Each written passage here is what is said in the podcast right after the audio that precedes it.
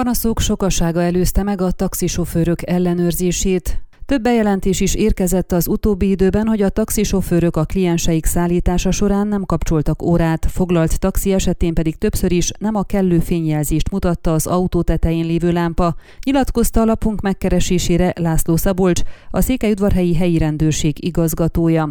A helyi rendőrség munkatársai az ellenőrzések során elsősorban a polgármesteri hivatal által kiállított engedélyt, a járművezető szállításához kibocsátott engedélyt és a taxióra helyes működtetését ellenőrzik, részletezte egy lehetséges ellenőrzés körülményeit a helyi rendőrség igazgatója. Arra a kérdésünkre, hogy az ellenőrzések a taxiárak emelésével összefüggésben vannak-e, azt mondta, ők csak a szokványos ellenőrzéseket hajtják végre a panaszok alapján, mivel erre terjed ki a munkaköri leírásuk.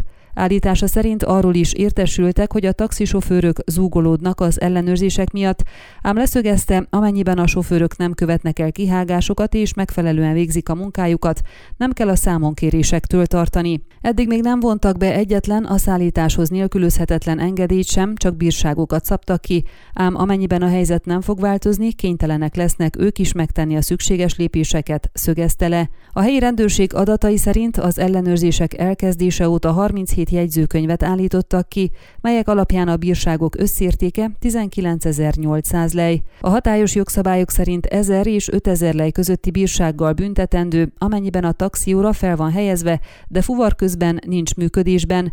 500 és 1000 lej közötti bírság róható ki, amennyiben a készülék elromlott vagy szándékosan kikapcsolták, valamint ha a foglalt taxi jelzése zöld fényelék, vagyis nincs üzembe helyezve az óra. Hívta fel a figyelmet a lehetséges bírságok mértékére László Szabolcs. Ön a Székelyhon aktuális podcastjét hallgatta. Amennyiben nem akar lemaradni a régió életéről a jövőben sem, akkor iratkozzon fel a csatornára, vagy keresse podcast műsorainkat a székelyhon.pro portálon.